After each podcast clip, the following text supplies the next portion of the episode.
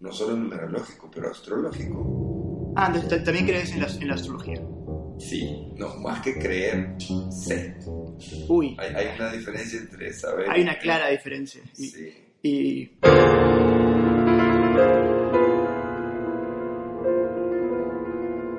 Bienvenidos a, el- a otro episodio de Abogado al Diablo. No sé en realidad en qué episodio estamos porque estoy empezando a grabar todos fuera de orden, así que... Pero bueno, si escuchan demasiado eco, me disculpo de antemano. Estamos en un lugar que tiene algo de eco, pero no debería escucharse tan mal y voy a hacer lo que pueda para minimizarlo después en postproducción. Estoy acá con, con Sandro. Vamos a, vamos a hablar sobre la numerología, ¿no es cierto? Y, y cosas similares. Bueno, empecemos. Cu- Cuéntame un poco sobre la numerología. ¿Qué, qué es la numerología? Sí, oh, buena pregunta. La numerología es el estudio profundo a través, el estudio profundo del propósito de vida de cada persona a través de su nombre y su fecha de nacimiento. A través de este estudio uno puede eh, descubrir eh, ciertos números que eh, al ser entretejidos entre ellos pueden dibujar las lecciones que hemos venido a aprender anualmente, cíclicamente y por sobre todo nuestro propósito de vida, o sea, lecciones mayores, a eso me refiero por propósito de vida. ¿Y qué, qué correlación hay de- en la realidad entre estos números, o tu, tu nombre, tu fecha de nacimiento, con de- cómo se va a desarrollar tu vida? ¿Qué- ¿Cómo estableciste esa correlación? Sí, bueno, en realidad yo no lo establecí.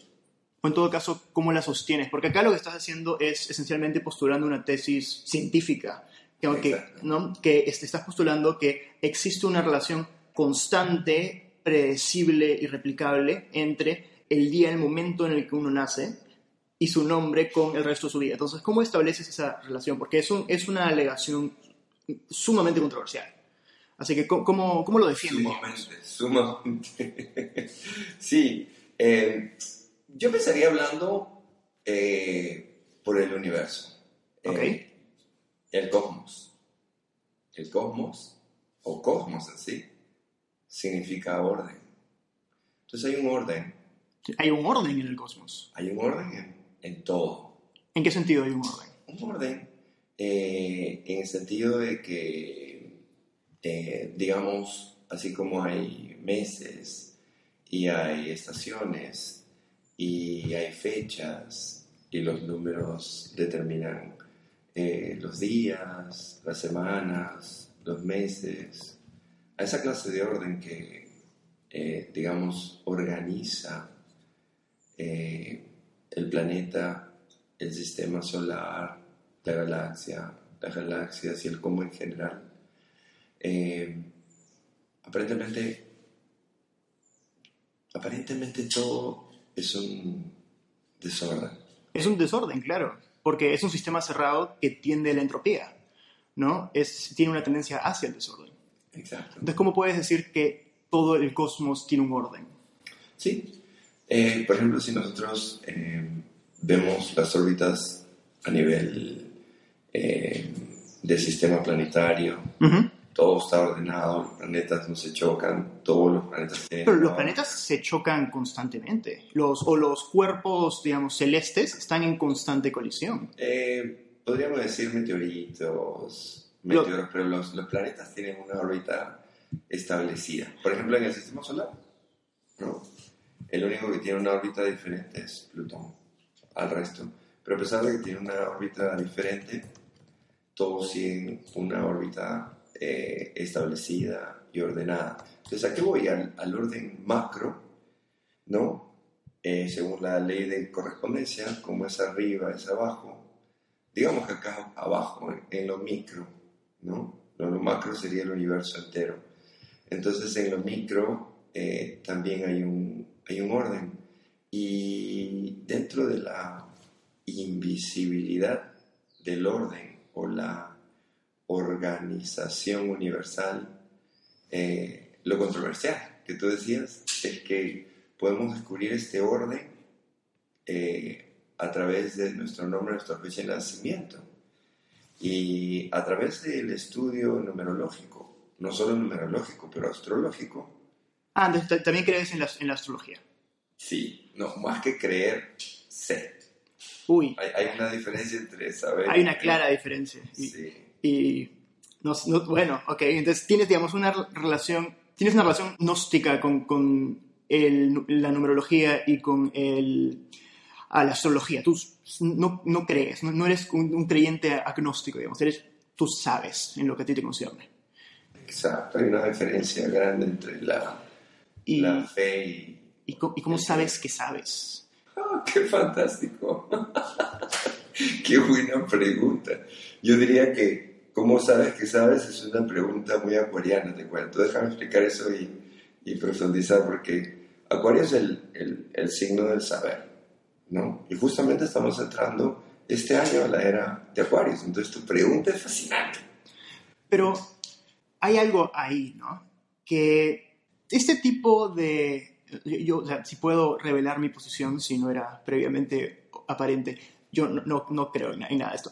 Y esos tipos de, prácticas, ah, de, digamos, que involucran predicción, suelen ser sujetas a una serie de fenómenos psicológicos o fa- falacias lógicas que, y creo que acabamos de ver una muy clara, ¿no? Porque eso, eso es, el, la falacia del superviviente, ¿no? Yo he dicho muchas cosas, te he hecho, una variedad de preguntas, y no has tenido ningún comentario sobre ninguna, o un- ningún comentario de esa naturaleza. Pero a la primera que tengo, que di- digo algo que mínimamente se alinea a esta preconcepción que tienes de que, ah, mira, estamos en esta época acuariana, ¿era? De Acuarios, la era ¿no? De, de Acuario. ¿no? Apenas agarras una y dices, ah, mira, qué coincidencia que digas, que tengas esta pregunta, porque ahora estamos en la época acuariana. Pero la anterior que hice no era particularmente acuariana y probablemente la que, la que vino antes y antes y antes tampoco, ¿no? Entonces, ese es, ese es, ese es un, un problema con ese tipo de prácticas, ¿no?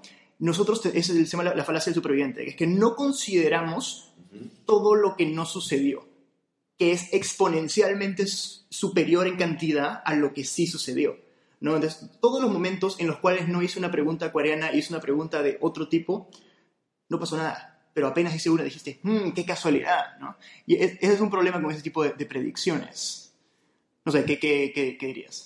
Sí, bueno, en realidad eh, la numerología no es, dentro de lo que yo hago y, y de lo que de lo que trabajo no, no, hay, no hay predicción porque eh, lo que hay hay herramientas y cada hombre hace, forja su destino. ¿Entiendes? Lo que hay es equipamiento, por decirlo así. O sea, a través de la numerología tú puedes ver qué, eh, qué has traído, qué herramientas para forjar tu vida y qué fortalezas y, de- y debilidades. ¿no? Entonces, Pero basado, en punto- eso, basado en eso, eh, tú creas tu destino. Entonces, no hay predicciones porque cada uno crea su destino eh, según sus fortalezas y debilidades. Ahora, lo bueno de saber tus debilidades es que puedes estar alerta, ¿no? Porque a veces en casa, por decirlo así, te dicen y, y como que no hay profeta en su propia tierra, entre sus familiares, uno no, no le escuchan, pero por ahí viene un, un numerólogo y, y coincide con lo que tus papás siempre han dicho. Y ay caramba, o sea, como que mejor reflexión en eso, de repente mis papás tenían, tenían razón. Entonces la persona toma conciencia de sus debilidades, trabaja en sus fortalezas y finalmente toma mejores decisiones. O sea, así es simple, ¿no? O sea, la numerología no es, tan, tan abstracta, más bien es bien aterrizada, basada en, decisiones, basadas en el equilibrio que puedas tener diariamente. Pero ya, e- es una cosa que sea concisa y, digamos, directa al grano, pero otra cosa es que sea aterrizada, porque tu base teórica es este supuesto orden en el cosmos. Pero hasta el momento no has hecho un vínculo claro entre ese supuesto orden en el cosmos y esta, y esta práctica de la numerología, la cual no está, agreguemos, cementada en algo particularmente cósmico. Las, en el sentido de que tu fecha de nacimiento, eso no es una constante natural, eso depende estrictamente del calendario gregoriano, ¿no? que es una convención social que no es, es, que es relativamente reciente. Antes los calendarios eran distintos. Y si te vas a, no sé, a Arabia Saudita, están en otro año, en otras fechas. tienen, ¿no? Exacto. Tienen, tienen diferentes calendarios. Exacto. ¿no? Y, y, lo mismo con, con, los números. Nosotros tenemos un sistema de numeral, usamos los numerales arábigos y tenemos un, un sistema de base de, de 10. Otras culturas no tenían base de 10. Me parece que los aztecas tenían base de 5, si no me equivoco, Oh, pero, eh, pero es, digamos, todo eso depende mucho de esas preconcepciones culturales, de cómo entendemos el tiempo, y, y, no, y, de, y de eso, o sea, de eso estamos intentando extrapolar eh, verdades naturales, ¿no? Lo cual presume mucho de cómo funciona la realidad, creo yo, ¿no? ¿Cómo, puedes tú hacer esa conexión? Bueno, sí, mira, yo eh, para poder, eh, digamos, validar toda la información que, que aprendí, pasé por mucha, eh, mucha reflexión, mucho análisis, hasta cierta incredulidad, te podría decir. ¿ah? El asunto fue que eh, validé la información en más o menos 15 años, porque al ser profesor de inglés aprovechaba las clases y cuando trabajaba en institutos en pasar a todos por, por los números y la- las tareas que, que asignaba diariamente estaban en relación o estaban relacionadas a, a información que yo quería que corroboren, ¿no? Entonces, basado en este estudio de 15 años, yo pude corroborar el hecho de que los números, eh, digamos, coincidían con lo que cada número significaba en, la- en las diferentes personas. Y dicen, ¿Cómo así? ¿Cómo puede ser si todos somos únicos? ¿No? ¿Cómo puede ser de que haya generalidades? ¿Cómo, pueden, cómo puede haber de que, eh, digamos, personas que han nacido con la misma supuesta vibración tengan las mismas características, todos únicos, porque todos somos un conglomerado de vibraciones? Y yo decía, pero esto es fascinante, pero me tomó 15 años en decidir, en decidirme, eh, o en decidir el hecho de, de, de, de compartirlo, ¿no? Entonces eh, hubo de por medio todo un estudio, una, una investigación y una validación de la información. Yo me quedé también impresionado de cómo eh, los números, a través de tu fecha de nacimiento y de tu nombre, pueden explicar eh, mucho de lo que eres y mucho de lo que has venido a hacer. Ahora, la pregunta, me pregunté al final, ¿todos hacen o llegan a hacer lo que han venido a hacer? No. Por eso que me decidí a compartir este conocimiento, porque a mí me enseñó hacer eh, lo que supuestamente venido a hacer. Entonces, al alinearme ese orden, encontré una satisfacción, encontré un avance, encontré un equilibrio. Y dije, pero si a mí me está ayudando este orden, supuestamente puede ayudar a mucha gente. Y vi que ayudaba a mucha gente. Entonces ahí fue donde eh, empecé a compartir este conocimiento porque eh, tenía una, una actitud de, de estudio y de, de- de investigación al principio, los primeros 15 años. No, y llevámoslo a particulares. Dice que estos números que veías se reflejaban en las personas. En, en- veámoslos a, particu- a particulares. ¿En qué sentido reflejaban en las personas? Ten cuidado con, con el ruido. Sí. fortalezas y debilidades, como para ser eh, eh, claros. Y aparte, eh, el hecho de que cada eh, fecha de nacimiento, eh, digamos, tiene una vibración del 1 al 9, Ujú. ¿no? Y sorprendentemente, eh, la gente que tenía, eh, digamos, eran- en un año hice 70 cartas a cierto grupo de personas que eran uno, todos tenían características generalidades, todos únicos, pero con características generalidades. Entonces, Pero eso me parece un... ah, ¿Está familiarizado con el, el efecto de Forer? no, a ver, cuéntame. Eh, eso, porque ese me parece un, un caso, hasta un caso, digamos, claro de estudio del efecto de Forer. El efecto de Forer es este efecto que descubrió este ah, psicólogo, no, no me acuerdo cómo se llama, uh, Stagner, creo que se pida. Ah, ok. Y es este, este, este efe- efecto que, que él hizo lo siguiente. Es, es un efecto que define la manera como funcionan ese tipo de prácticas. También, también explica mucho, por ejemplo, cómo funcionan los horóscopos. ¿no? Cómo la gente ve su horóscopo y dice, uy, pero es súper acertado. Acá leo esto y eso es lo que pasó, eso es lo que yo soy. Y, y explica mucho por qué. Es un efecto psicológico. Lo que él hizo fue, le, le dio a cada uno de, sus, alumnos una, y le, le dio una serie de, de esencialmente de predicciones perso- personales, ¿no? Y al final, o sea, resumiendo la historia, al final todos, ah, resultó que él había sido completamente acertado y todos dijeron que las predicciones que le había dado o las descripciones de, de su personalidad o ABC eran 100% acertadas y era increíble cómo lo logró. Y al final resulta que a todos le dio la misma, ¿no? Wow. nosotros cuando empecemos con que no, en como personas no solemos tener una muy buena introspección, ¿no? Y entonces cuando vemos características, que además características relativamente vagas, ¿no? Que te dicen, oye, ¿te ves relacionado? En realidad todos se ven relacionados hasta cierto punto con cosas, ¿no? Si yo te digo, en ti yo veo que eres una persona que no te, no, no te quedas, digamos, no, no te es suficiente lo mínimo, tú buscas por algo mejor, eres una persona que sabes lo que quieres, eres alguien que, ¿no? que tienes es- este, no, estándares y te gustan solo las cosas de mayor calidad. Eso, o sea, todos pueden decir, ah, eso soy yo, porque todos tienen, pueden tener eso, es algo con lo que se pueden relacionar todos de manera universal.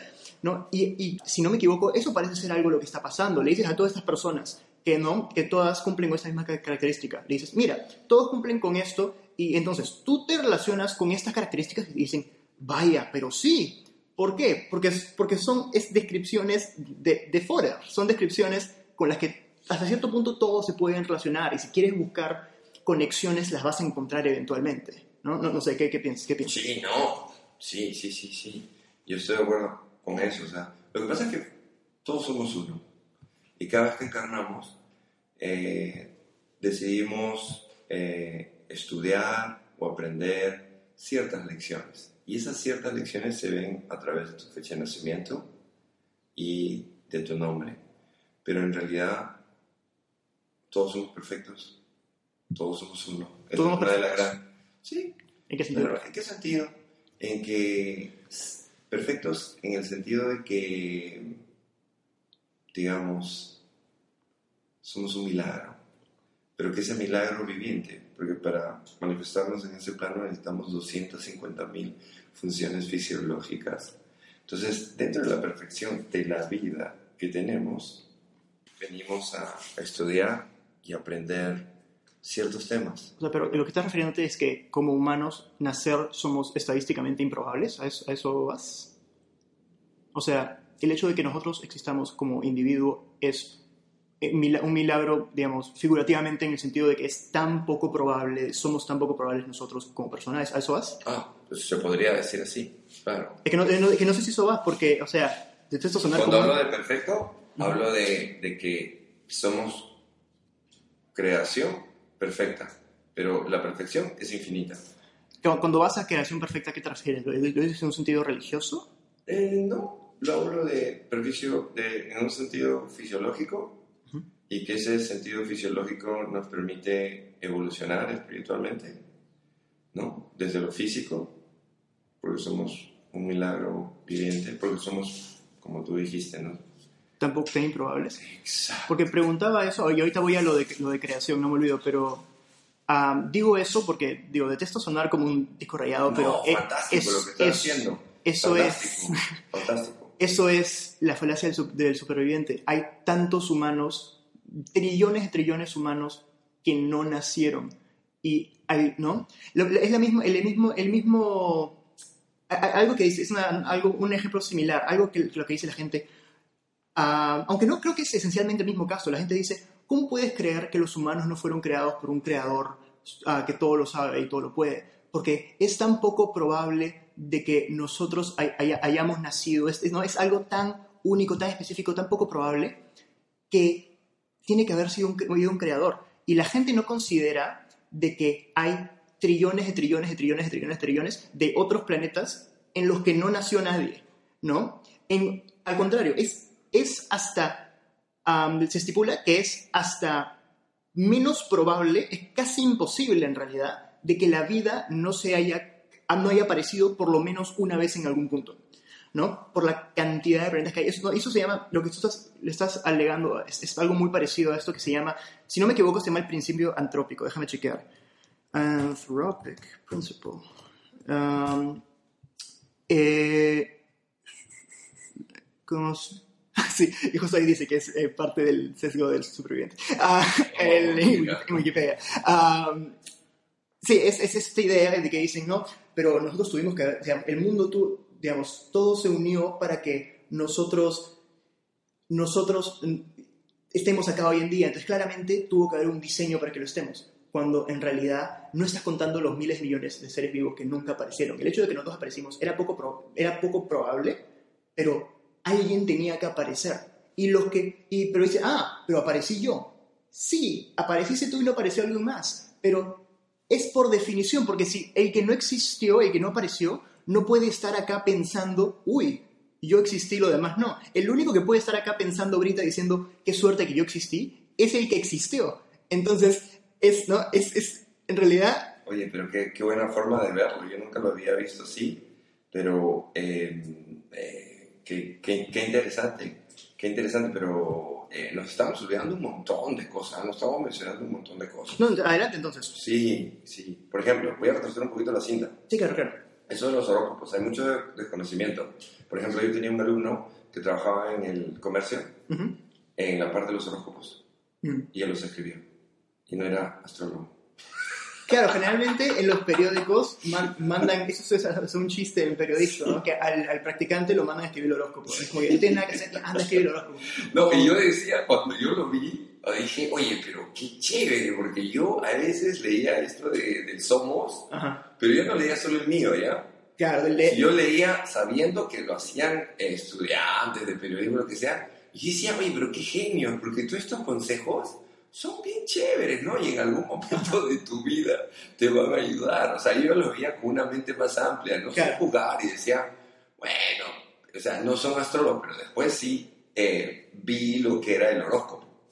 Y no tiene nada que ver con los horóscopos del, del, del periódico, de la revista. Entonces era, era un estudio más, más personalizado Ujú. y bien, bien, bien profundo. Es más, yo me hago mi horóscopo eh, anual y todos los años me quedo sorprendido de, de, de lo que decía Einstein, ¿no?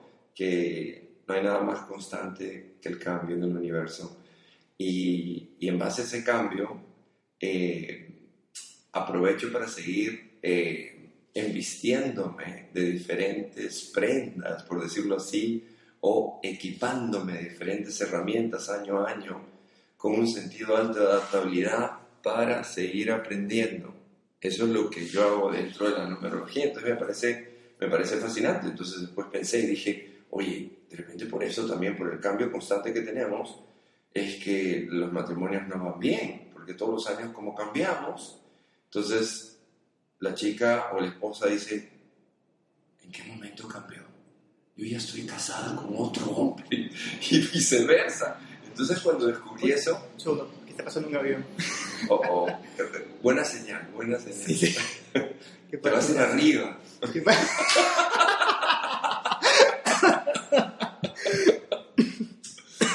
¿no? Entonces, eso me, me, me inducía a investigar más y más y más. Y, y créanme que mi numerología 6 es el incrédulo y del abogado del diablo.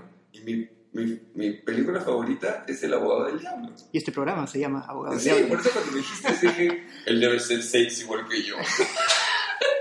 Y cuando vi, he visto 15 veces la película con Al Pacino, Ajá. El abogado del diablo, y ¿sabes por qué me parece fantástico? Porque tú solo puedes apreciar la luz cuando conoces la sombra. ¿No? Ujú. Y dice que la sombra realza la luz. Entonces, Por contraste. Exacto. Entonces, la película me encantó. Y eso que a mí no me gusta la película de terror. No me gusta, me parece una, una pérdida de tiempo porque me gustan más los documentales. ¿no? Pero cuando vi esa película, que no necesariamente es de terror, la vi 15 veces y saqué un montón de información Y cuando, digamos, hago la carta numerológica, que es el, el trabajo elaborado que hago, eh, siempre tengo eso, ¿no? Eso en mente, de que hay que contrastar, hay que, hay que ser objetivo, hay que, hay que analizar y créeme que todos esos años, esos 15 años que, que estuve investigando, leí muchos libros y los, los probé, ¿no? A través de mucha, mucha gente, mucha. Y, y pedí a la gente que me reporte cuán, eh, digamos, eh, cuánto porcentaje, cuál era el porcentaje de coincidencia. A veces reportaban 60, 50, 70, 80, otros decían que era 100, ¿no? Y Pero hay que ser justos de que eh, uno, o sea, los humanos suelen ser terribles juez y parte al, digamos, al intentar definirse de esa manera. Es, ahí va el mismo efecto de Forer, de que uno se va a sentir identificado con una gran variedad de cosas porque el ser humano está diseñado para encontrar vínculos en las cosas. ¿no? Es donde nosotros podemos encontrar una conexión o un patrón, nos aferramos de él. Esto me parece que se llama apofenia, que es una, ¿no? que es, es, digamos, es una tendencia humana. ¿no? El, no, un tipo de apofenia que me parece bien interesante, que no tiene mucho que ver, pero lo cuento, que se llama la, la pareidolia. ¿Y nunca te ha pasado que ves algo, cualquier cosa, y te dicen, y dices, oye, eso parece que fueran dos ojos que me están mirando, pero en realidad son dos huecos en una pared, o Sí, algo sí, que sí, dices, ah, parece una cara, parece, uy, la cara de Jesús está en mi tostada, pero en realidad no es. Eso se llama la pareidolia, porque estamos diseñados para, para agarrar patrones y decir, uy, ahí hay una cara para depredadores, ¿no? Pero en realidad, esta, esta, esta, nuestra detección de patrones es tan amplia porque es mejor encontrar un depredador, no, eh, o sea, es mejor ver algo y decir, es un depredador, ah, no, no era, a que un depredador que sí es un depredador no lo veas, ¿no? Entonces es mejor que tu, tu cerebro corrija hacia ser demasiado cuidadoso en vez de que corrija a ser menos cuidadoso. Entonces, nuestro sistema de detección de, patrones es súper, súper relajado y lo vemos en todas partes. ¿No? Y eso, eso se llama la, la apofenia. Específicamente lo de la cara se llama pareidolia. Pero, pero el... Y, y, ahí puede haber algo de eso, de que nosotros nos aferramos como seres humanos a todos los patrones que encontramos. Nos decimos, te dicen, oye, eso se, se asemeja a ti, y lo ves y dices, ah, sí se asemeja a mí, pues. Pero en realidad son patrones que pueden ser no significativos, ¿no? Totalmente de acuerdo, totalmente de acuerdo. Mira, ahora que tú mencionas esto, eh, está relacionado con el sexto chakra. Y el sexto chakra es el discernimiento, los patrones eh, y la sabiduría. Uh -huh. Y cuando el sexto chakra está desequilibrado, los patrones que ves son a nivel de supervivencia. y cuando estás equilibrado, ves ambos, los de supervivencia y también ves los, eh, digamos, la, las señales que te pueda dar eh, la vida, por decirlo así, como cara. Por ejemplo, es una cosa muy interesante. Es, es interesante. Me parece, sí, o sea, desde niño veía patrones, ¿ya? Por ejemplo, veía caras en, en, en formaciones de, de, grumos de pintura, claro. baches, y no solo caras, sino formas. Y yo les, les decía a mis amigos, a ver qué ven acá. Y me decían cosas distintas. Decía, qué interesante, o sea, todos, todos, ven, todos ven cosas. Pero yo veía caras, mira, yo veía caras.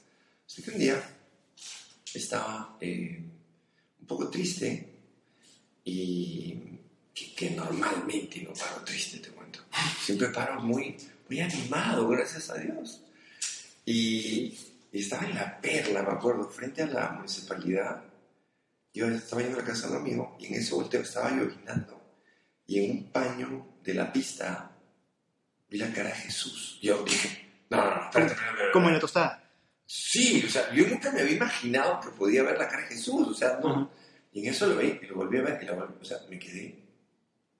Me había quedado como cinco minutos, porque dije, de repente, de repente puedo ver otra cosa. Y no.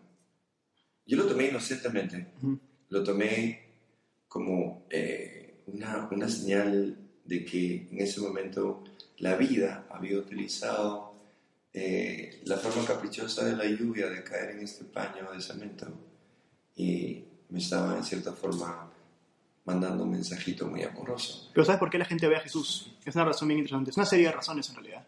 Es, empecemos con que Jesús es un icono cultural sumamente importante en el oeste especialmente. La misma razón por la cual si ves tres círculos es, es posible que veas a Mickey Mouse. ¿no? El- no, es un icono cultural muy importante. Y además, si uno... Hay cierta expectativa cultural de que si uno va a ver una aparición de algo, o sea, independientemente de si las apariciones sean reales o no, si uno ve algo que puede creer que es una pa- aparición, tenemos cierta predisposición a que sea Jesús, la Virgen María, cosas así, porque en nuestra cabeza eso es lo que está relacionado con las apariciones. Y además, Jesús, la cara de Jesús es sumamente cambiante, porque no sabemos cómo se veía. Entonces, todas las representaciones de Jesús son distintas. ¿no? Entonces, tenemos una idea sumamente amplia de cómo es Jesús y lo reducimos a cosas sumamente básicas. Pelo largo, barba, ¿no? dos ojos cara. Pelo largo y a pelo largo, barba puede parecerse todo, ¿no? Y especialmente lo aleatorio, como las manchas, ¿no? Porque es largo, ¿no? El, igual que, por, por eso ven amarillo en todas partes, porque, ah, eso es el velo, ¿no? Las, las manchas son así, ¿no? Y, y esa, esa serie de factores, eso, eso hace que veamos, ah, cuando veamos una cara es como que, uy, ese es Jesús. Y a mí me pasó, ¿no? Que estaba en, estaba en un cementerio, ¿no? Que, en, en- en pleno velorio, o sea, el momento para ver a, a Jesús, ¿no? Y volteo un árbol y veo, veo la, la cara de Jesús ahí, y una, viejita lo veía, se hubiera, se desmayado. Pero yo le digo a mi, a mi papá, mira, ahí está, ahí está Jesús. Me dice, ah, sí, ¿verdad? El- pero obviamente no, no es Jesús, es, es, es, es pareidolia, es, este, esta es nuestra tendencia a encontrar patrones, donde, patrones visuales donde no lo hay.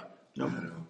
Ahora, yo hice un. eh, bueno, eh, encontré por ahí en varios libros que hablaban de los patrones en relación a la inteligencia Ujú. y decían que lo- las personas que descubren patrones en, en- en- en todo son la gente que es más creativa e inventiva. Entonces, había sido una característica de los inventores. Claro, es, es- es- sí, no, no es, no es difícil imaginarse eso. ¿no? Es- o sea, digamos, te, te creo. ¿no? Claro, claro. Entonces dije, bueno, no está mal. O sea, no está mal, creo yo, que alguien vea una cara y que lo relacione de repente con una virgen, ¿no? Porque, o sea, ¿cómo puedes ver el género de una cara dentro de un árbol? Claro. De repente es mujer-hombre. Bueno, no está mal, ¿no? Y que lo tomen como que Jesús, por ejemplo, en mi caso, que sería, según yo, recibí un mensaje del cielo y me animó. Ujú. Eh, está bien, o sea, no, no, no podemos ser tan, tan, tan digamos, tan, tan críticos, tan, tan, tan ácidos y tan... tan De, de poder podemos. Claro, pero si alguien lo ha ayudado, como en mi caso, que me, que me levantó ese día el ánimo, o sea, no está mal, digo yo, ¿no? ¿Cómo se llama el, la- la- el término? ¿El pareidolia? Paridolia. Ujú. No, la paridolia está buenísima, sí te ayuda. Problema sería que si, si no sé, te cometes suicidio, pues, ¿no? Claro. O sea, eso, eso sería... No, cuando dices, por favor, señor, mándame una señal, ves la cara A ver, a ver si me mato. Sí, Ven claro. No, eso, eso sería terrible, ¿no? Eh, pero por otro lado, el, el hecho de ver patrones, pues, eh, puedes eh, volverte muy, muy creativo. Por ejemplo, en mi caso, siempre estaba buscando patrones. Y así aprendí a hablar inglés. Ujú.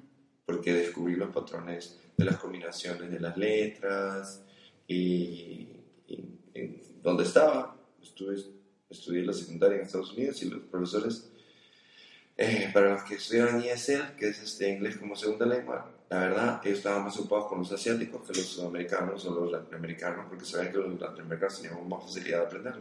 Y Claro. igual nos ignoraron. Entonces yo dije, Porque son lenguajes más tengo afines. que, exacto, tengo que, que, que, que recursearme. Y mira que a mí me dio mucho los patrones, me ayudaron muchísimo y es lo que ahora transmito, porque ahora soy profesor de inglés. Ujú. Entonces transmito eso de, de- del siempre descubrir eh, patrones repetitivos que nos permitan deducir reglas. Claro, el, y eso es, y, pero eso es un mecanismo sumamente importante de la manera fundamental como los humanos aprenden. No, nosotros funcionamos a base de patrones. Nuestro cerebro está diseñado para detectarlos y derivar información de ellos, ¿no? Y, no, y ¿cómo se llama? Y, lo que tú, y lo que tú dices también se presta mucho a la, a la memotecnia, ¿no? Este, No, definitivamente, definitivamente. Eh, hace un segundo dijiste esto, en que quiero regresar esto sumamente rápido, de, que, de que somos seres perfectos creados. ¿A qué te refieres con creados exactamente? Claro. Cuando digo que somos perfectos, es que, voy a repetirlo, que para manifestarnos, o sea, en este mundo, para poder hablar, para poder pensar, para hacer sinapsis, para poder caminar, para poder movernos, para, para, para poder hacer ejercicio, para hacer todo lo que hacemos, se dan 250 mil funciones fisiológicas paralelamente trabajando. Ujú. A eso yo llamo un milagro. Porque son, a eso llamo milagro. A eso yo llamaría selección natural, ¿no? Es la evolución progresiva. Claro, ¿cómo, cómo lo ves? Si lo ves de- de- desde, el, desde el punto de vista racional, solo racional, yo lo veo del, del punto de vista racional y del punto de vista milagroso. Y como decía Einstein, tú puedes ver la vida de formas. Todo es un milagro o nada es un milagro. Pero lo que, a lo que iba Einstein con eso, asumiendo que Einstein lo dijo, no estoy seguro, no lo he escuchado, pero... sí, sí, Einstein lo dijo. Eh, al- a- o sea, a lo que me da la impresión de que a lo que, a lo que iba Einstein es de que nada es un milagro, ¿no? O sea, por- o sea, Einstein, mucha gente dice que no suele, su- suele decir, no, Einstein era una persona religiosa, lo cual no es el caso. Einstein, ah, hay este término que lo llaman el, el dios de Einstein, que es un, eh, Einstein usaba mucho la palabra dios para referirse a la, a la propia realidad. Entonces la gente suele interpretar y decir, ah, Einstein era una persona muy no, religiosa no crea. él no, no era religioso. Claro. Entonces, a lo que probablemente iba con esa cita es que No, justamente utilizó una cita científica, ¿no? Porque al final Einstein dijo, para mí que existe Dios, ah, porque hay demasiado orden. Y justo Einstein será seis, igual que yo. Pero a que Einstein dijo eso. Sí. Pero, o sea, me, a ver, tendría que investigar, porque tengo entendido que es algo que se ha, que se ha desmentido. De que, ¿no? Al final dijo, ya, ¿sabes qué? Debe haber, debe haber alguien que ordene todo, porque esto ya, ya está bien raro. hay mucho orden, dijo. Bueno, ahorita no puedo poner a investigarme eso, pero Claro. el, lo... lo, le lo- dejo esa semillita, porque sí, Sí, a mí me, me encantó, ¿no? Porque como yo soy 6 y soy así bien analítico, cuando Einstein dijo eso, o cuando leí que había dicho eso, me, me encantó, ¿no? Y sí, pues porque, por ejemplo, tú lo estás viendo todo como que nada es un milagro. Y tienes que encontrar una explicación racional, científica, a todo. Pero está perfecto. Y, tienes que investigar y, y me parece fantástico eh, lo que haces. Pero esa es, una, esa es una postura en la vida, ¿no? La otra es que ves todo como un milagro. Que ves todo como un milagro y, y eso te produce agradecimiento, te produce emoción, te produce eh, eh, alegría, felicidad. Entonces, yo, yo soy medio convenido, te cuento. Yo prefiero ver todo como milagro, porque al, al ver un milagro, por ejemplo, ver, verte a ti como un milagro, y digo, pero Javier es un genio. ¿Qué tal investigación ha hecho? Sabe palabras de todos estos fenómenos que yo nunca había escuchado, pero qué inteligencia para buscarle a todo lo que pasa la parte científica. Me parece fantástico. Pero, a mi entender, yo me pongo a- empáticamente, vamos a hablar de empatía un poco, me pongo en tu lugar y después de vivir lo emocionado que yo vivo, no podría emocionarme, te cuento, Javier, porque estaría diciendo, nada es un milagro y finalmente existe Dios. Pero a- a- aquí hay dos cosas distintas.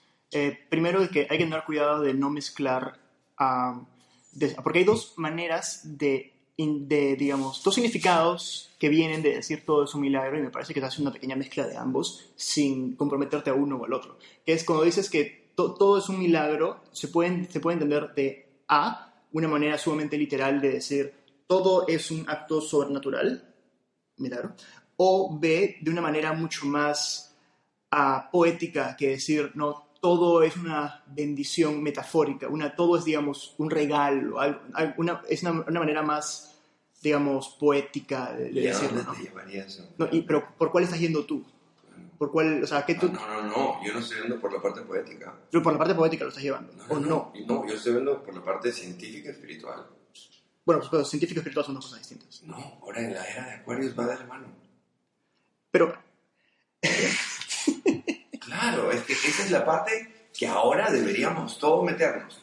Te explico un poquito. ya, ok. Ya, en la era de Pisces, en la era anterior, que empieza con Jesús y termina en el 1950, Ah, wow, es largo. es largo. Normalmente las eras son un poquito menos de 2000, un poquito más. ¿Ya? Eh,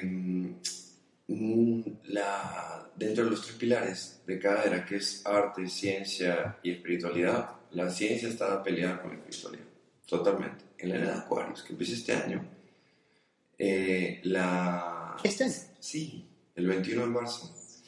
Eh, la espiritualidad se desmistifica a través de la ciencia. Yo diría que se desmiente a través de la ciencia. Ah, Pero- bueno, si tú lo ves racionalmente, Pero la alternativa es verlo irracionalmente. bueno, es una, es una, es una posibilidad, es una posibilidad válida. Pero si consideramos que esto es un milagro, pongámonos en, ese, Ujú. en esa posición y que veas que la ciencia está desmistificando, o sea, que lo que era misterio era misterio. Es una verdad. Y dices, no, pero ¿cómo es esto? Entonces, si ves la epigenética, desmistifica.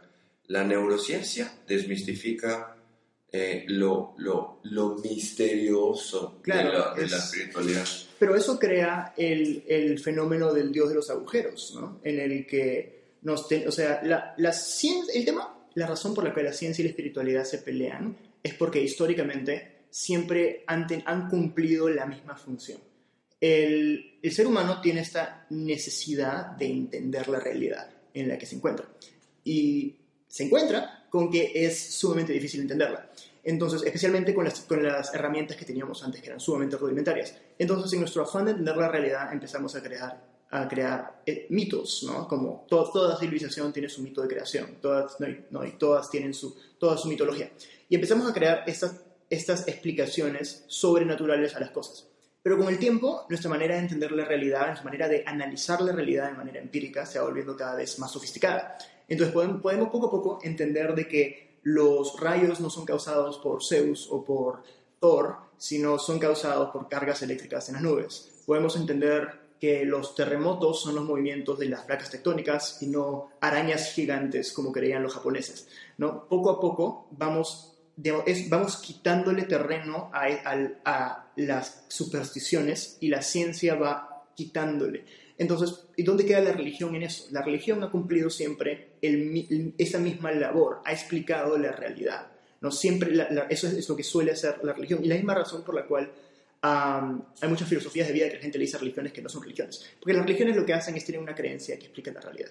Y con el tiempo, am, eh, ese espacio en el que está Dios va achicándose. No, no, no hablemos de, no hay, que, no hay que ser polémicos, no hablemos del Dios judío-cristiano, hablemos de, Zeus de nuevo.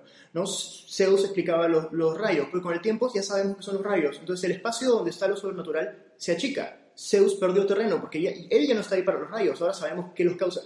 Entonces crea este efecto en el que la ciencia poco a poco va empujando el espacio que tiene lo sobrenatural hasta que eventualmente de manera hipotética desaparezca. Siendo razonables, es probable que nunca desaparezca y siempre haya un conocimiento más lejano que no tengamos y algo más y algo más. Y ahí es donde siempre se va a esconder lo sobrenatural. Es como que la gente dice, no, pero nunca vamos a saber X, ese es Dios. Descubrimos que es X, pero nunca vamos a saber qué es Y, ese es Dios. Luego descubrimos Y, pero nunca vamos a saber qué es Z, ese es Dios. Y así vamos, ¿no? Entonces, es la, razón, es la razón por la cual la ciencia y la espiritualidad siempre han estado chocándose. Es porque son métodos diametralmente distinto, que, in- distintos que intentan cumplir la misma función al final. ¿no? Es, es, digamos, eh, digamos, esa tendencia de... ¿Cuál era la, la era de Pisces? ¿Era? Ah, de la era de Pisces, ¿No? en contraste con la era de Acuario. De Acuario ahora, ¿no? O sea, de- Aquarius. Aquarius, no, es, es latino. Eh, ¿No? Bueno, Por eh, ejemplo, mira, yo tengo una, una, no quiero ser ruido, tengo un pensamiento justo de Bruce Lipton, acá está, permíteme leerlo. Lo he traducido en la mañana. Dice, la percepción es una conciencia formada por una creencia. Las creencias controlan la percepción. Reescribe tus creencias y reescribirás tu percepción. Reescribe la percepción y reescribirás tus genes. ¿qué, qué, qué? qué? Te, seguía hasta ahí, te seguía hasta ahí, Sí, pero... res- reescribe tus creencias y reescribirás tu percepción. Reescribe tu percepción y reescribirás tus genes. De manera metafórica. Genes, No, sí, está conectado. Soy libre de cambiar mi manera de responder al mundo.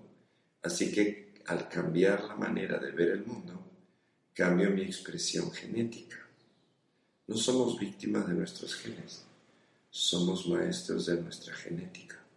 Eso, ¿Qué te parece eso? no sé, pero si el que lo dijo no es un geneticista, tendría... Si es, es un geneticista. ¿Quién, quién dijo eso? eh, Y, no solo geneticista, ¿Cómo se llama? biólogo Bruce Lipton, así como lo usted.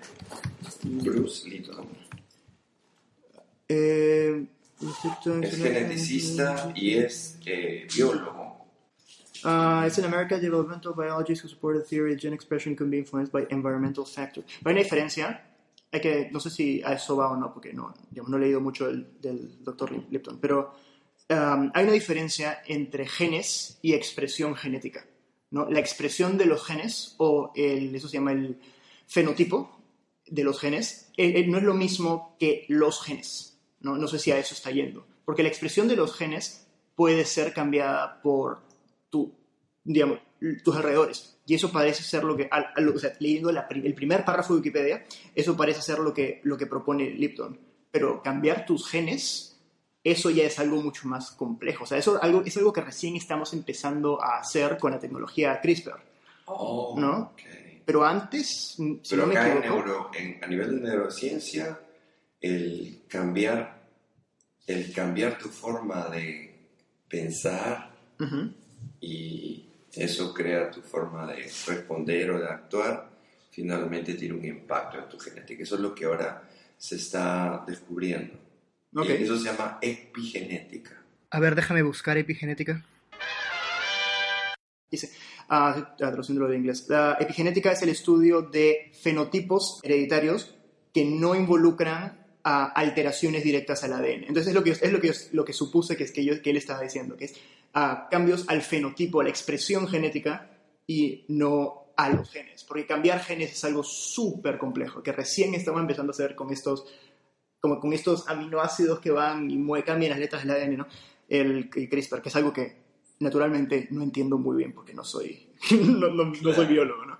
Pero Creo que hasta acá eh, pueden eh, introducir genes para que cambien o el niño tenga diferentes Claro. color de ojos, etc. lo cual, para, para usar el término técnico, es bien palta. Es, eso te estás acercando cada vez más al, al transhumanismo, lo cual es bien palta, pero ya, ya es otro tema, ya es otro Otro tema. tema, sí, sí, pues. Sí, sí, sí. sí. Pero, Bueno. ah, sí. Eso, eso eh, a eso me refería por el, el impacto que puede tener eh, desde el plano físico ¿no? Ujú. o el plano espiritual, digamos, ¿no? o la espiritualidad hacia el, el cuerpo físico. ¿no? Es bien interesante, es bien interesante es- esa parte. Me voy a poner a, a leer sobre lo Sí, que dice Lipton. epigenética y neurociencia. Otro, otro autor que puedes eh, googlear es eh, Joe Dispensa, que habla de lo mismo. Muy interesante, es muy interesante. El- eh, algo, algo que la, el respetado, am, la respetada fuente científica que es Wikipedia dice, en, en la página de epigenética dice, ah, dado que la epigenética está en sus, en sus etapas de infancia, eh, se debe siempre, y digamos de desarrollo, se debe tener cuidado con el sensacional- sensacionalismo que puede salir de interpretaciones pseudocientíficas de la misma, más que nada por autores New Age.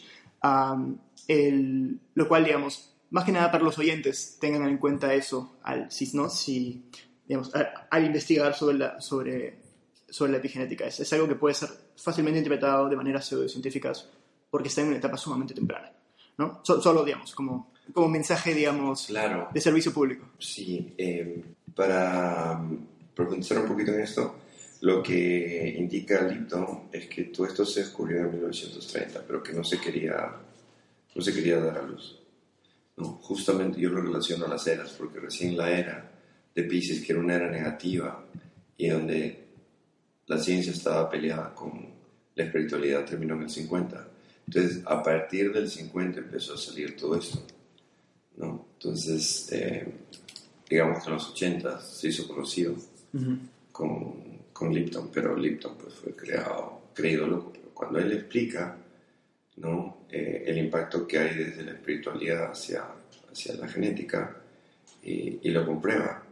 Entonces ha habido mucha, mucha este, controversia ¿no? y mucha, mucha fricción entre los científicos ortodoxos y él. Ujú. Eh, quer- quería hacerte esta pregunta, am, solo digamos, para ver qué, qué sale. No sé si me, me puedes decir algo de mi fecha de nacimiento. No sé si es Oh, posible. Permítame, pero claro. Eh, vamos a ver acá, déjame ver la calculadora. Creí que no me lo ibas a preguntar. ¿Ah? Creí Ah, que no me lo ibas a preguntar. no, ¿cómo no, iba, ¿cómo no iba a preguntar? A ver, ¿de qué días nací? A 15 de diciembre de 1997. 15 de diciembre de 1997. 97. Oh, interesante. Eres Sagitario y numerología 8. Sagitario es el signo de la mente y de la filosofía superior y los estudios superiores. ¿no? Son, los, son los filósofos. Y eh, Sagitario tiene visión de 360 grados. Entonces, no, no simplemente se pone eh, a ver un tema desde un punto de vista. ¿no? Lo ve desde muchos puntos de vista. Ahora, a nivel de numerología, el 8 es eh, el poder, la abundancia, la manifestación y el equilibrio. O sea, para mí, el, el- el mejor, lo mejor, digamos, que tiene el 8 es el poder de materializar sus sueños. ¿no? O sea, como Sagitario, en combinación con Sagitario, perfecto, porque es el signo de la mente. Entonces, tú eh, planeas algo, lo estructuras bien, te concentras todos los días y finalmente en poco tiempo se va manifestando en el plano físico. Para mí, eso es lo que he visto de, las personas que son numerología 8, que de pasadita tienen la vibración, eh, digamos, de salud más alta, son los que menos enferman, ¿no? Y son los que han venido a aprender a ser abundantes, que tienen que repetirse siempre, repetirse a sí mismos. Soy abundante, soy la abundancia de la vida.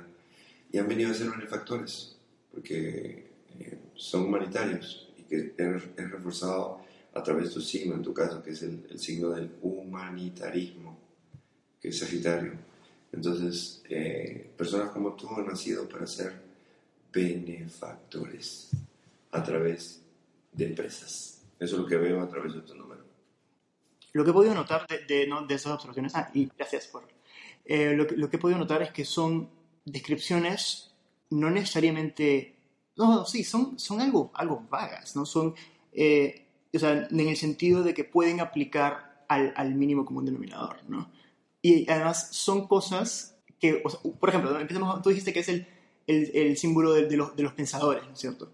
El- Sagitario. Eh, Sagitario, sí, disculpen. Sagitario de los pensadores. Pero notablemente, en líneas generales, todo el mundo se considera a sí mismo Pensante. pensante y yo, yo soy el que tiene las ideas correctas. Y al contrario, y hasta las personas que menos lo hacen son los que más se consideran. Lo se llama el, el efecto de Dunning-Kruger, ¿no? que es de que la, la gente, la gente, digamos, que no es la, la- la- más, digamos, inteligente, por decir, se, se, se jura lo máximo, ¿no? Y que dice, yo, yo, yo, digamos, pienso, yo tengo las mejores ideas, estoy avanzadísimo, digo. Entonces, ¿no? Y, no, y las personas que, que, sí, que sí son inteligentes suelen subestimar su, subestimar su inteligencia, pero, eh, digamos, de manera conceptual suelen entender esta idea, digamos, con el más mínimo de introspección de que, de que son relativamente inteligentes. Y el ser humano suele cons- considerar a sí mismo, ¿no? Como, ya, yo, yo tengo las ideas correctas. Mi opinión, esa es la opinión, es la única razonable, no sé qué harán los demás. Mi opinión es, yo soy el que ve la realidad, ¿no? Y eso es algo ubicuo. Entonces creo que cualquier persona podría, podría relacionarse con la descripción de, de Sagitario. No solo un Sagitario, ¿no? Todos creen que ellos tienen la razón, todos creen que ellos tienen las ideas correctas, ¿no? Que son los pensantes y los demás son, son ovejas, ¿no? El- eso, Sí, sí, sí, claro, sí, sí. Claro, eso, yo te he dado información, digamos, eh, general, ¿no? Ujú. Pero sí, puede, otro signo también puede decir, oye, ¿sabes qué? Soy humanitario. Claro. Signo también puede decir, ay, me gustaría ser un, benefactor de la humanidad. Porque aunque no lo sean, muchas personas, las personas en general, nadie, muy pocas personas, diría yo, no me atrevería a asumir por lo menos, se consideren a sí mismas malas personas. No dicen, no, yo soy una buena persona, aunque tal vez no la sean bajo estándares de los demás, dicen, yo soy una buena persona. La gran mayoría me atrevería a asumir se considera una buena persona. Entonces tampoco es, digamos, una te cierra a una población muy específica decir que, que wow, tú eres humanitario. todos pueden decir, ah, mira, sí, pues, a mí yo soy humanitario. La, otra vez vi, un niño en la calle y me dio pena, yo soy humanitario, ¿no? Pero esa es una experiencia universal, ¿no? Exacto, exacto. Se dice en astrología que todos tenemos todos los signos, solo que donde está el Sol, o sea, de todos los planetas, donde está el Sol, esos signos se acá. Pero que en realidad todos tenemos todo. Entonces es un estudio profundo, por ejemplo, el, el, el que se desarrolla tu carta numerológica de seis horas el que se desarrolle tu carta astral de seis horas. Entonces es un estudio profundo en la cual finalmente uno se ve único, pero que también que comparte muchas características con muchas personas. Por ejemplo, en mi caso, ¿cómo me ha ayudado esto de la astrología y la? En que para mí era como un estudio psicológico, te cuento, ¿no? Porque son 12 tipologías en el zodiaco y nueve tipologías en la numerología. Y decía, pero qué fascinante. A ver, vamos a estudiar todos. Pero que resultó que cuando estudié todo y me metí a sentir el número, pasaba lo que supuestamente yo soy cáncer, que es el signo de la empatía. Entonces, finalmente me inyecté todo. ¿En qué sentido? O sea, me inyecté el hecho de de beneficiarme de cómo piensan todos. Yo ya no pensaba simplemente como pensaba basado en lo que me habían enseñado, eh, eh, en lo que me habían influenciado mis padres, mis hermanos, no, sino que vi un panorama más amplio. Y yo, por ejemplo, yo no debería llevarme bien con los sagitarios, son mis dos amigos, mis mejores amigos son sagitarios. No. Entonces, siempre estoy aprendiendo de ellos, pero siempre estoy aprendiendo de todo el mundo. Te a mí, para mí, a mí me parecen todos genios. siempre feliz. Entonces, le saco la numerología, el, el signo y a nivel de generalidad yo estoy conectando con la persona, estoy escuchándolo más y finalmente estoy aprendiendo. No, y siempre estoy ensanchándome. Entonces, a mí me ayudó a ensanchar mi mente, mi corazón, a ver que todos somos diferentes y que todos somos inteligentes entonces me hizo más comprensivo, me hizo más empático de esa manera. Pero todos somos uno al final. Dice que es una verdad universal. Entonces, a mí me ayuda de esa manera. Y que a veces me dicen, oye, tú eres este tal, ¿no? Y yo, no, yo no soy. Pero qué bueno que me digas. Porque ¿por qué yo tengo que ser solo signo si hemos venido a crecer? ¿Qué has visto en mí? Le pregunto. Esto, esto, esto. Eso es justo que ese signo. Gracias por mencionármelo, estoy creciendo. Porque uno no puede ser lo que con lo que ha venido. O sea, es como decir, tú, tú, vas a la China, siendo peruano, oye, tráete algo, pues. O sea, aprende algo. ¿Me entiendes? O sea, crece.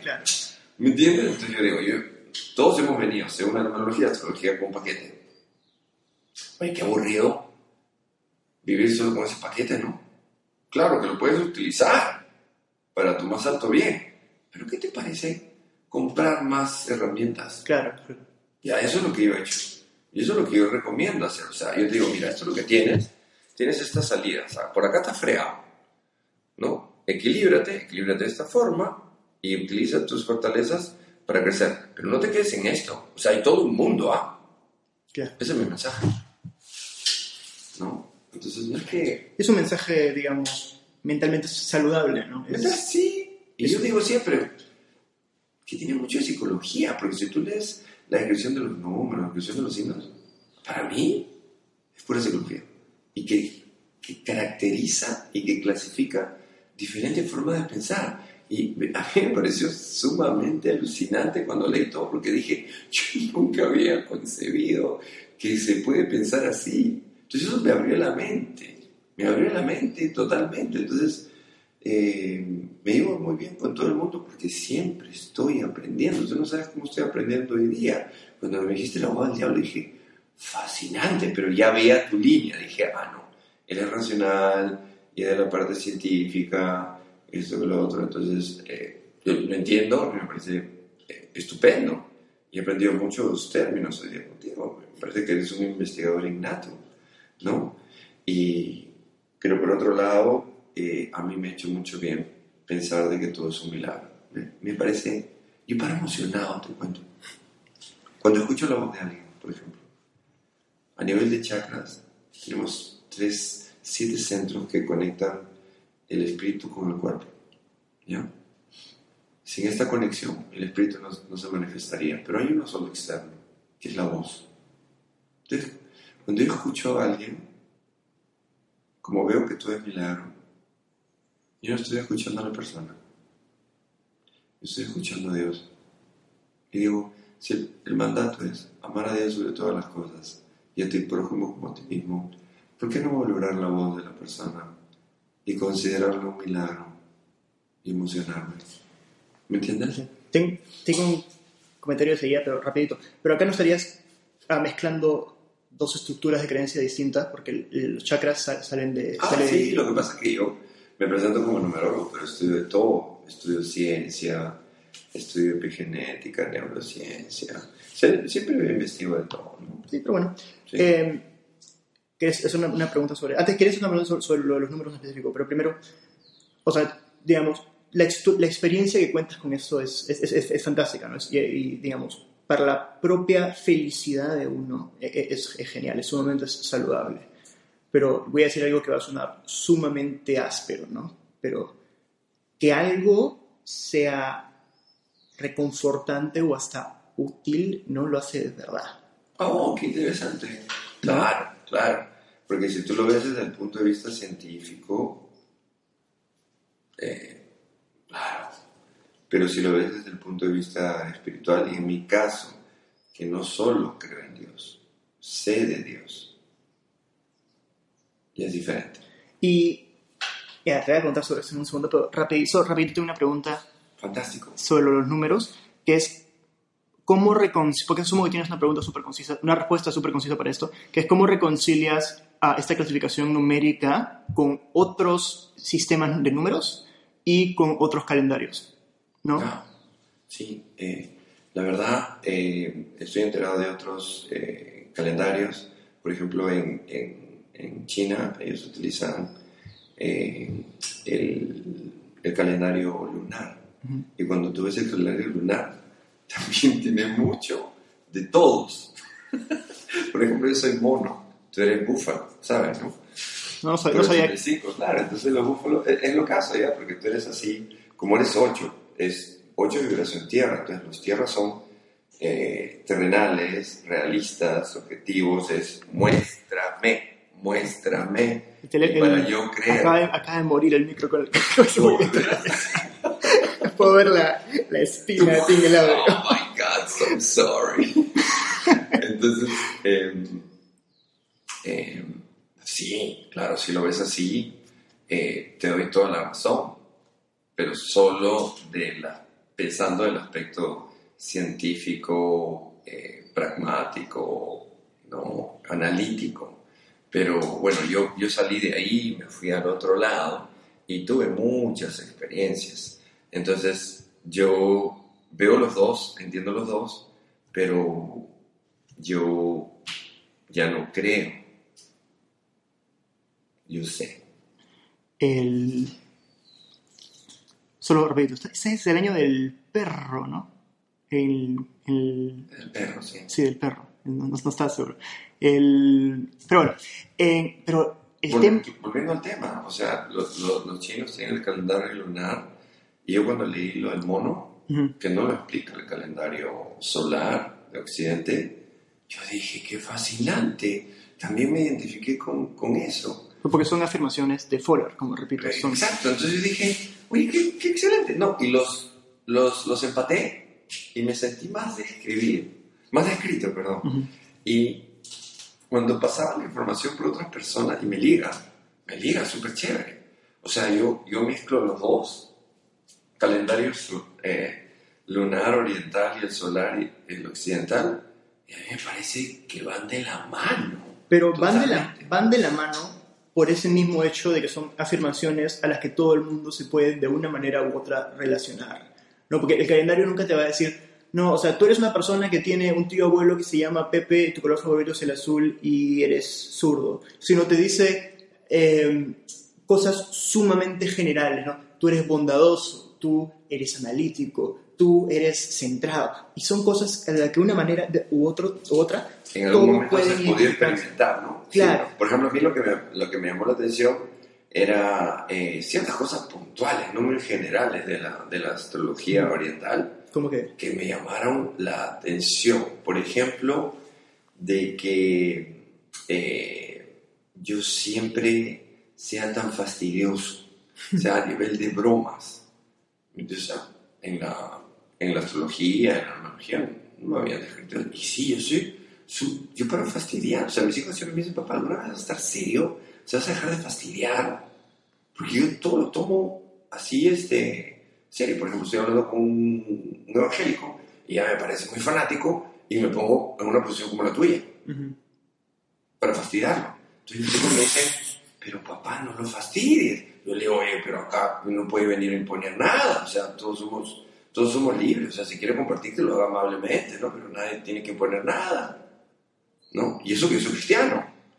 Algo que mencionas que me parece súper interesante es esta idea de que tu signo o tu número o todos estos datos sobre ti no te definen, sino tú construyes sobre ellos. Y me parece que eso es algo, si uno va a intentar entender la astrología y todo este tipo de, digamos, estructuras de entender la realidad, es importante, creo yo, que entiendan eso. Es un limitante muy importante si tú vas a usar todos estos métodos como una herramienta fundamental de cómo te entiendes a ti mismo. Es importante que entiendas de que si eres Sagitario o eres Virgo o eres 8, 9, 10 o, lo que sea, eso no es la, digamos, totalidad de tu experiencia. Tú puedes salir de eso y ser más y construir sobre eso. Me parece que es algo importante, ¿no? Como esto no, no solo es algo que se ve en la astrología, ¿no? Tú, en la astrología o en la numerología. Tú no eres limitado, por ejemplo, por tu pasado o por, digamos, la, la manera como te criaron o lo que hiciste antes, ¿no? Tú, tú siempre eres capaz de, de cambiar y decidir quién eres, ¿no? Y eso es algo que veo, regresando un poco a la, a la astrología, es algo que, que se escucha un montón que la gente dice, ¿no? Como que, ah, bueno, yo soy Virgo, ¿qué voy a hacer al respecto? ¿no? Pero es bacán que tú menciones que no, tú puedes hacer mucho al respecto, ¿no? Y como digo, eso también ah, tiene algo que ver con, no solo con la astrología, sino cómo la gente se entiende a sí mismo. Yo soy así. Cuando tú no necesariamente eres así, tú decides cómo eres, ¿no? Yo, yo, lo, yo sí, yo diría que eh, es lo que se llama acondicionamiento social. O sea, nos influye tanta gente que finalmente no decidimos lo que queremos, sino lo que nos han dicho que tenemos que decidir. Entonces podríamos interpretar como eso. Entonces salir del acondicionamiento social es in- importantísimo. Im- o sea, no pensar como tu papá, no pensar como tu mamá. O sea, o sea va, a ver. ¿Y como qué piensas? Oye, yo digo, ¿qué tal las leyes? O sea, ¿qué tal las leyes? O sea, ¿por qué no enraizarnos en las leyes? Que, que es el orden divino. ¿Qué tal en las 12 leyes? Por ejemplo, ¿no? ¿Por qué te decía, por qué la ley de las elecciones, ¿En mira. qué sentido es un orden divino? ¿Perdón? ¿En qué sentido es un orden divino? O un orden divino. Cuando hablo de un orden divino, es de que, por ejemplo, estamos hablando de justicia y estás hablando de patrones, estás hablando de que a través de estas leyes tú vas a poder discernir qué es verdadero o falso. Pero uh, la justicia no es algo relacionado a la verdad, porque la justicia es nada más, o sea, la justicia es un constructo social, ¿no? La justicia no es un, no es un, algo que exista independientemente al cerebro que la, digamos, que la entiende, es algo que existe por la manera como el cerebro humano funciona. La, un tucán, por decir un animal, no tiene el concepto de justicia. La naturaleza o la realidad no tiene concepto de justicia. Nosotros tenemos concepto de justicia porque es una mecánica de nuestra sociedad y de nuestras tendencias sociales. Y, no hay de la manera como funciona la moral humana, que suele seguir cier- ciertos patrones ah, estables, más que nada por la manera como funciona el cerebro humano, que es muy particular porque somos animales sociales, etcétera, etcétera, etcétera. ¿No? Pero la justicia, o sea, es algo netamente humano, no es, no es algo que uno pueda asociar a hechos, digamos, sólidos de la realidad, o sí. No sé, ¿qué dirías? Déjame mencionar algo. Cuando dices humano, humano significa divino. ¿En qué, en qué- en qué sentido? ¿Etimológicamente hablando? Sí, sí, sí. Entonces, eh, ley de correspondencia. Como es arriba, es abajo. Esa es la ley de correspondencia, mira. Como es arriba, es abajo. Por eso que te digo que las leyes universales te permiten discernir y determinar lo que es verdadero o falso. Humano significa de la tierra. Viene de Ajá. humus. Solo, por si acaso. Claro, claro. Eso es lo que dice Wikipedia. Eh, Pero eso en es lo en que los dice... libros espirituales, Ah, ya, ya, ya. claro. Pero- pero- pero- humano significa divino. ¿En qué sentido? O sea, ¿en qué sentido significa? Divino, significa? que viene de arriba. No, no, no, claro, pero ¿a qué te refieres con significa? O sea, ¿y la palabra significa en qué sentido? Claro, originalmente humano significó divino. Después se, se, se desvirtuó. O sea, digamos, estás diciendo que en el pasado una civilización X usaba la palabra humano para Sí, en, significar en divino. determinado tiempo, humano, lo humano, era divino. Y, Y tienes- así como la, la palabra gay. Cuando en el tiempo de Shakespeare era Feliz. alegre Ujú. y ahora es homosexual. ¿Me entiendes? no? Entonces, a Pero, veces la palabra pero se sobre eso hay un hito histórico muy particular que se entiende, ¿no? Se entiende de que, de que había una comunidad homosexual grande en Gay Street, en San Francisco. Y de ahí sale todo eso. Ah, El, ¿no? no Eh, sabía esa parte, pero o Eh, sea, me- iba me, parece, como por lo menos. Me puedo estar equivocando. No, claro, el, el, el- las lenguas evolucionan siempre, ¿no? Exacto. Hay, no, hay- tú que eres profesor de inglés, hay, hay, hay, lenguas que son sumamente propensas al cambio, como, como el inglés, porque el inglés es una lengua ah, descriptivista, en el sentido de que los diccionarios no solo describen la realidad. Es la razón por la cual la palabra selfie está en, en el diccionario de Oxford, ¿no? Eh, y el, el castellano es un idioma que se re- rehúsa a cambiar porque tiene una entidad reguladora, que es la RAE, que lo cual el inglés no tiene, ¿no? Claro. El- pero al final, aunque la RAE no lo quiera, nadie va a escribir whisky con G-U-U con diéresis y con tilde, No, pues. ¿no? Porque el idioma cambia con el tiempo, ¿no? Claro, nadie, nadie- Pero ese ejemplo, ¿no? Como para, para entender. Entonces, tú dijiste es humano, sí. Y yo dije, te dije, claro, porque se desvirtuó al final. Y, y sigo con otra cosita más. Tu explicación fue interesante. Pero al niño nadie le enseña justicia y sabe lo que es, lo que es malo y lo que es bueno. Entonces, Eso ¿cómo es, es que no- interesante. ¿Cómo, cómo- yo- primero, para empezar, en el, en, el, en, el, en el plano humano, o sea, si hay un condicionamiento social y nadie le enseñó cómo ese niño sabía lo bueno y malo, Hay- es impunidad. No ¿Qué se sabemos. investiga sobre eso? Eh, eh, sí, eh, eh, más o menos. Am, entonces, el tema es que hay ciertos... em- empecemos con qué, déjame de coordinar mis ideas. La moral humana no es unilateral. Todos tenemos conceptos ah, éticos, morales. Voy a usar ético y moral de manera intercambiable, aunque técnicamente no sean lo mismo. Ah, distintos y, y, eso, y varía de sociedad en sociedad. Nosotros que somos la misma sociedad probablemente tengamos va- va- valores relativamente afines a, que sean distintos a los de alguien, alguien de Árabe, a- árabe. árabe o alguien de China, porque hay, no, hay, no hay un contacto social en el cual se mezclan los valores. Pero al final hay ciertos valores que son virtualmente universales, no necesariamente universales, pero virtualmente universales. Cosas como, por ejemplo, no sé, matar está mal, ¿no? Lo, lo cual ya de por sí generalizarlo como ley es es súper gris, porque, por ejemplo, si te, te pones a ver a no matar como ley en el Antiguo Testamento, en realidad no significaba no matar, significaba no mates a otros israelíes, ¿no? Y si vas a matar a otro israelí, tiene que ser en el contexto de, de una pelea, digamos, limpia. ¿no? El, o sea, fuera del contexto de la guerra, esencialmente, no mates a otros israelíes. A los demás, mátelos porque, al contrario, porque Moisés al final era un, warlord, ¿no? Era un, líder guer- guerrero, lo cual no es un insulto a Moisés en lo más mínimo, simplemente así era la civilización de la época, especialmente de pueblos nómades, ¿no? Entonces, obviamente que matar a los demás grupos, porque si no matas a los demás grupos, te matan a ti, ¿no? Entonces, sería algo absurdo que en ese mundo se parezca a Moisés con la ley, no matar. Si no matas, te matan. El... Pero bueno, Interesante, interesante ese punto de vista. em, sí. Bueno, eh, y la otra parte que quería decirte es que eh, tú lo explicaste humanamente. Ah, sí, sí. sí. Ya, pero para mí, yo tengo el otro punto de vista. La justicia es una cualidad de Dios. Pero, de nuevo, ¿de dónde estás sacando eso? O sea, De la Biblia. Pero- Sin ir muy lejos. Pero, ya, ok, pero ¿de dónde acreditas a la Biblia? Porque decir, o sea, ¿de dónde saca la Biblia la autoridad para decirte eso? Porque la única autoridad que tiene la Biblia es que la propia Biblia te dice que la Biblia lo dice. O sea, al final es un libro escrito hace, ah, que fue comenzado a escribir hace, hace más de dos mil años, No, ¿no? pero no solo la Biblia, pues lo dice el Torah, lo dice el Corán, lo dice todo. El, Lo el- dice bueno, el, bueno, el, el- Tao, todo. El, o sea, to- el todo. Torah es el Antiguo Testamento y el, y el Corán sale de, Ah, del- de, ¿cómo se llama? O sea, por ejemplo, Jesús es un, es un profeta en el, en, en- para los para, para, ah, en el Islam, Jesús es un profeta, ¿no? Es, eh, los, lo- los musulmanes tienen mucho respeto por Jesús, porque para ellos es un profeta importante, pero no es Dios, ¿no? El, entonces, o sea, están sumamente relacionados. Pero, pero algo que, que, que sí me parece importante mencionar, ¿no? que tú dijiste de cómo el ni- un niño sabe de la justicia, ¿no? Cómo, porque nace y sabe cuál es.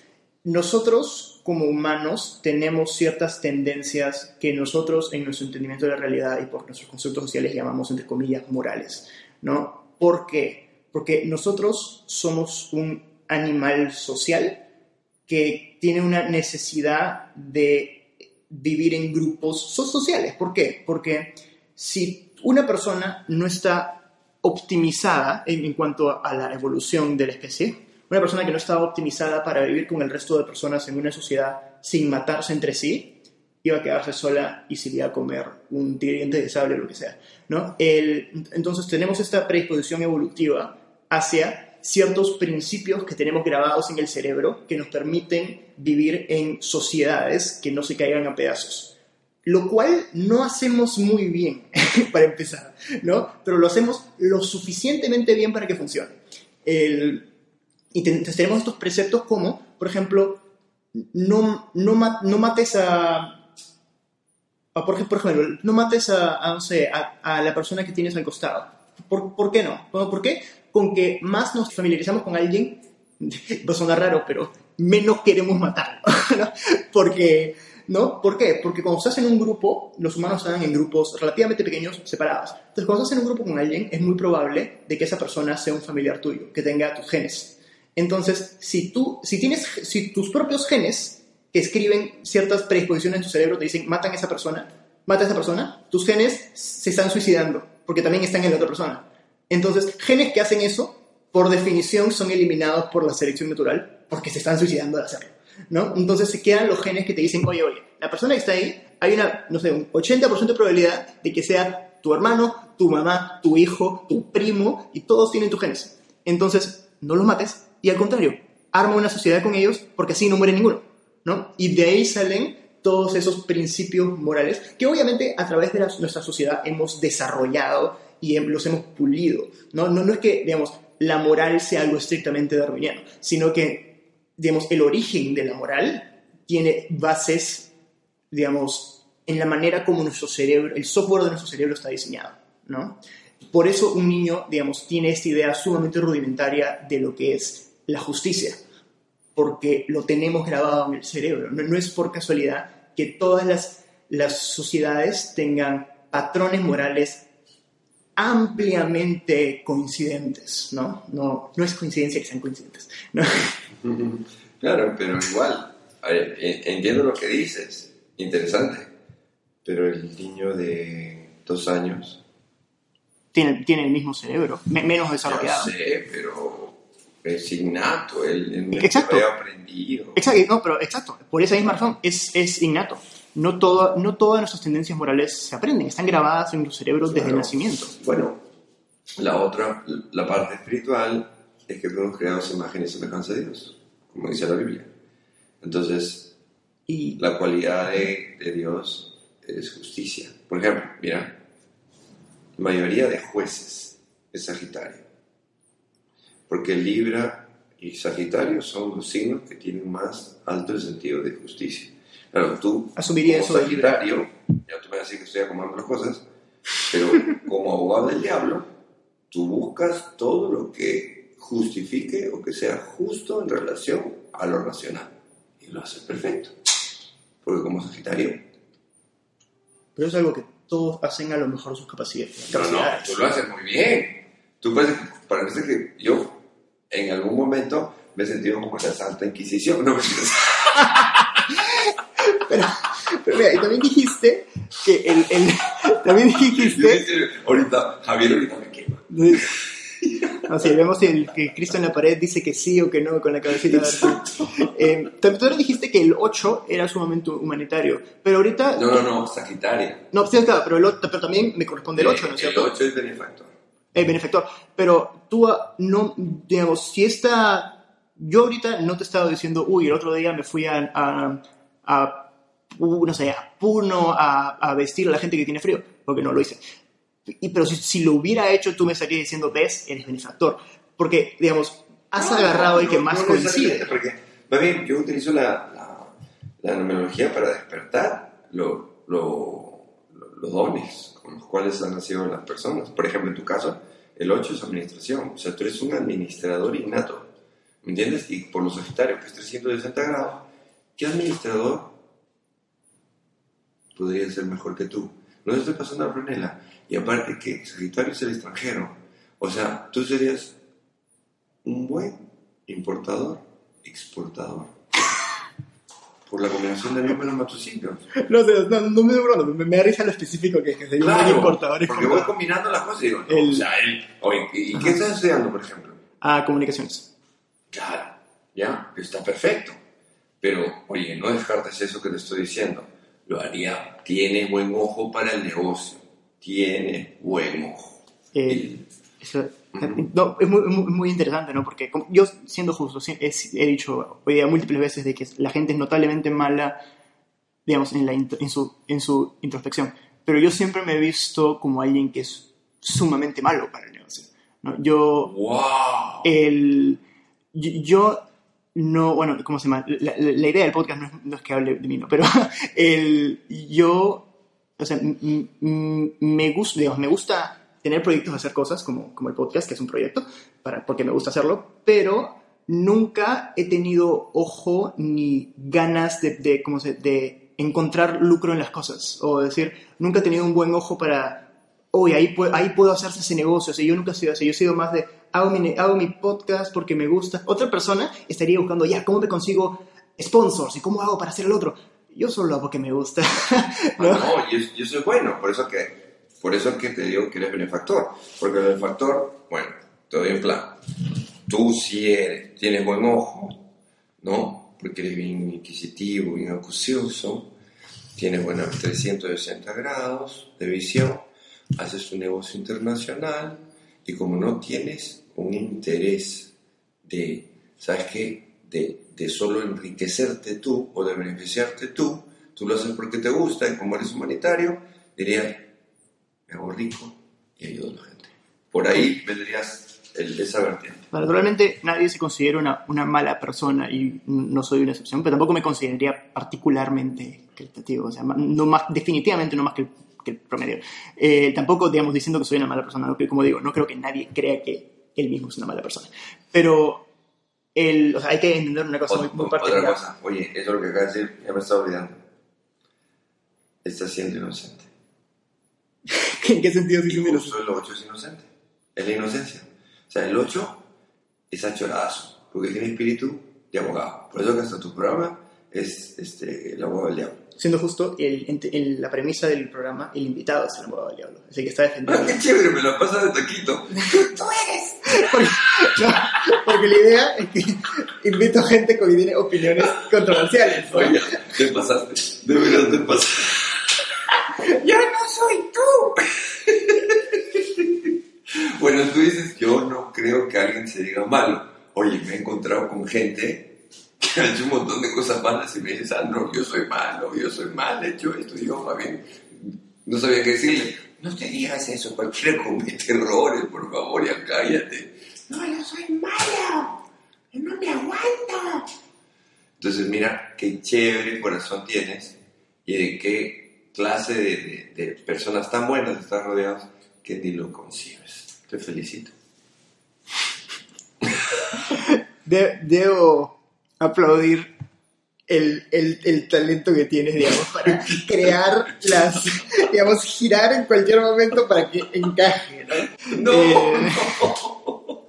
la verdad no, yo, no, no, más bien, cada vez que converso con alguien, eh, eh, digamos, me, me voltean la tortilla, pero yo no soy de discutir, o sea, me voltean la tortilla y me mato de risa, si, si es algo que, que no merece extenderse, pero en este caso, eh, eh, hemos venido para compartir, entonces, de repente, mm, me, me- me provoca el poder compartir.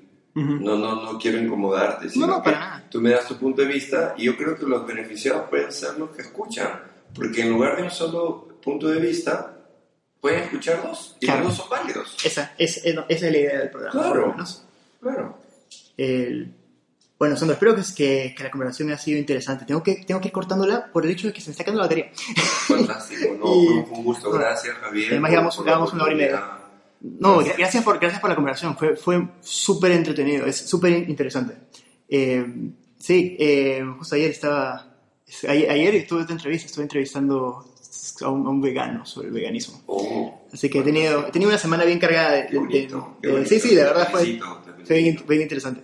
Eh, pero bueno, mil gracias por la entrevista. Eh, ah, no, pero no, antes de terminar, no, no, no, no, no, ¿qué, qué hablo? Tú Cuéntame, eh, de- me queda 8%. Hay que, hay, sí, sí, sí queda tiempo. Cuéntame, tu- ah, el Congreso, el Congreso Oh, Iberoamericano gracias, gracias por esa de. Sanación Cuántica, que suena, Sí. suena a algo que diría Deepak Chopra. Sí, Ah, sí, sí, bien, bien, bien, bien choprac suena. Sí. em, bueno, eh, estamos organizando, digo estamos, porque es un, un grupo de peruanos, un grupo de extranjeros, uruguayos, eh, argentinos, mexicanos, colombianos, que se llaman, o nos hacemos llamar, o denominamos, eh, nos denominamos trabajadores de la luz. En inglés es un término más usado, light workers. Light worker. ¿no? Qué buen Entonces, término, es un, es un término genial. O sea, independientemente de qué significa, la palabra light worker es, es muy Sí, acá. sí, sí, porque no, no, hay, no, hay, no hay sesgos este, religiosos. ¿no? Parece algo sacado de, de un libro de Tolkien. Sí, sí, sí, ¿no? Yo también cuando eh, lo escucho me, me alucino así con mis padres. Sí, no, yo, yo soy un light worker. No, una cuestión así bien chévere. Y, y bueno, el primero fue en Mar del Plata. eh, estuvimos cuatro peruanos en Mar del Plata representando Perú. Fue excelente. Al final cerré yo el congreso e hice la invitación a Perú. Fue, salió bravazo. ah, Termino mi exposición sobre la importancia de, numerología, de la numerología en la era de Acuarios. Termino y digo, bienvenidos a Lima. Volteo y ya el pata me tenía el video ahí del dron entrando por la costa verde Ah, de qué Lima. Y empezó la canción de Gianmarcos Sin Ti. La gente se alocó. ¿No? Y empecé a sacar a la gente a bailar. Los viejitos. Y el DJ que me captó la idea y puso guainitos de Gianmarco. ¿Tú te imaginas a los viejitos? Habían uruguayos, argentinos, bailando guainito. Oye, yo me mata, porque soy bien burlón, pues. Ajá. No sabes cómo me reía, porque a nadie le salía el guainito. ¿ya? Así que bueno, eso fue eh, en Mar del Plata, expositores de lujo, sinceramente. Desde canto holístico hasta eh, reprogramación, ¿no? Del subconsciente. Bravísimo, con meditaciones incluidas, una maravilla. Así que eh, nos toca hacer el congreso acá, así que lo vamos a hacer en el, en el, en el salón de conferencias, un auditorio más bonito de la, de la Universidad San Marcos, ¿no? Y con capacidad para 300 personas, y van a venir expositores de, de, de toda Latinoamérica. Y estamos tratando de traer a dos eh, norteamericanos a través de una peruana que, que nos sirve de, de puente, como para ya no llamar iberoamericano, sino para expandirnos aún más allá de, de Claro. Latinoamérica y llamarlo panamericano, que es la idea. ¿Por qué? Porque la era de Acuarios, el Kundalini, o sea, la energía de los siete chakras está depositada en América.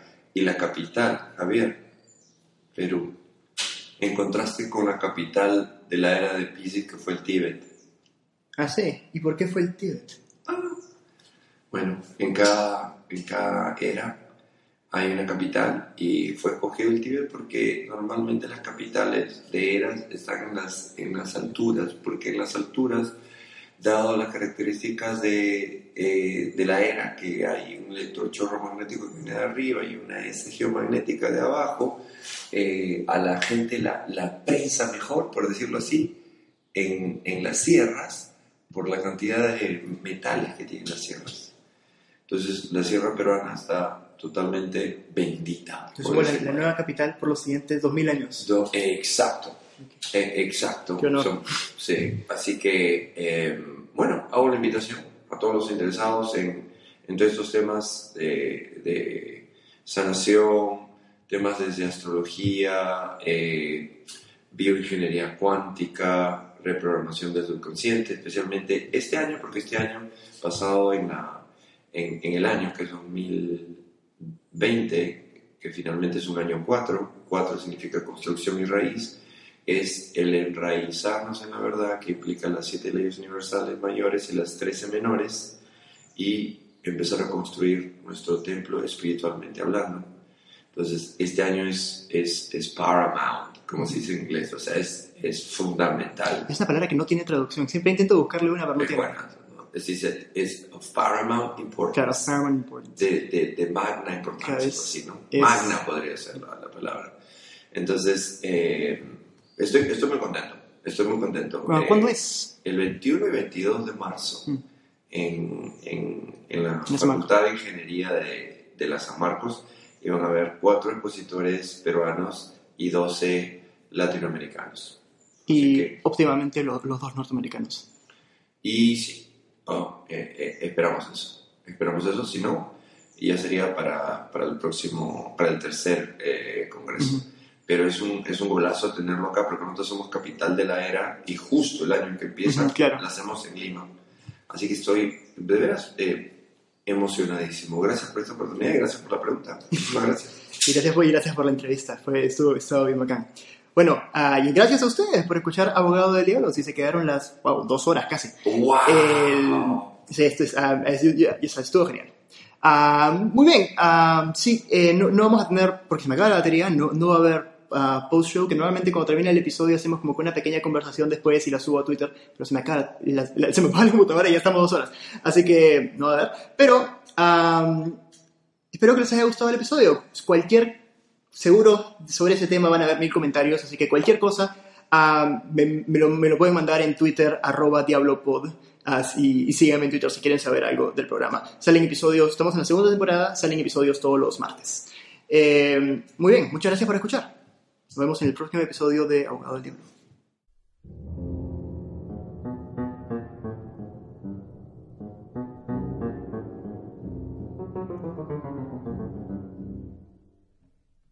Y determinar lo que es verdadero o falso.